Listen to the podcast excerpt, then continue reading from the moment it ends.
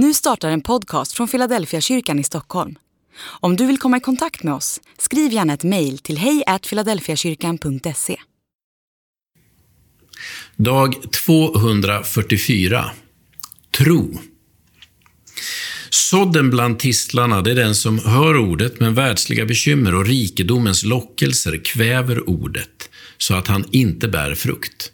Matteus kapitel 13, vers 22.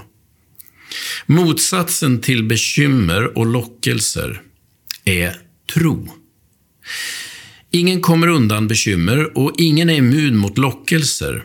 Men tron på Guds godhet och Guds omsorg kan hjälpa oss att hitta balansen. Tron definierar vem du är och ger dig en fast grund för ditt hopp. Du är Guds barn.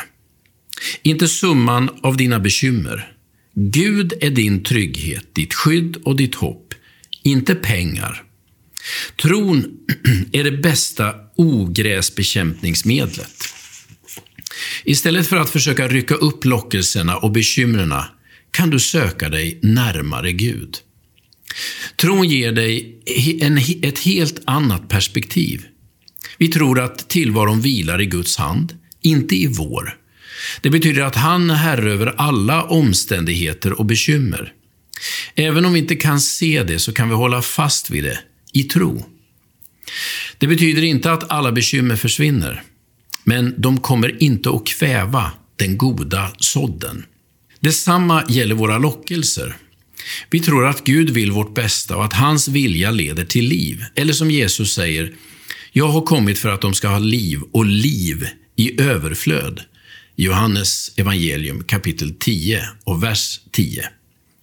Jesus talar inte om materiella tillgångar eller pengar, utan om liv. Vi tror att Guds vilja leder till ett liv fyllt av tacksamhet och tillfredsställelse. Istället för att bekämpa lockelserna ska du tänka på din tro. Det kommer inte att ta bort alla lockelser, men det kommer att göra så att de inte kväver den goda sådden.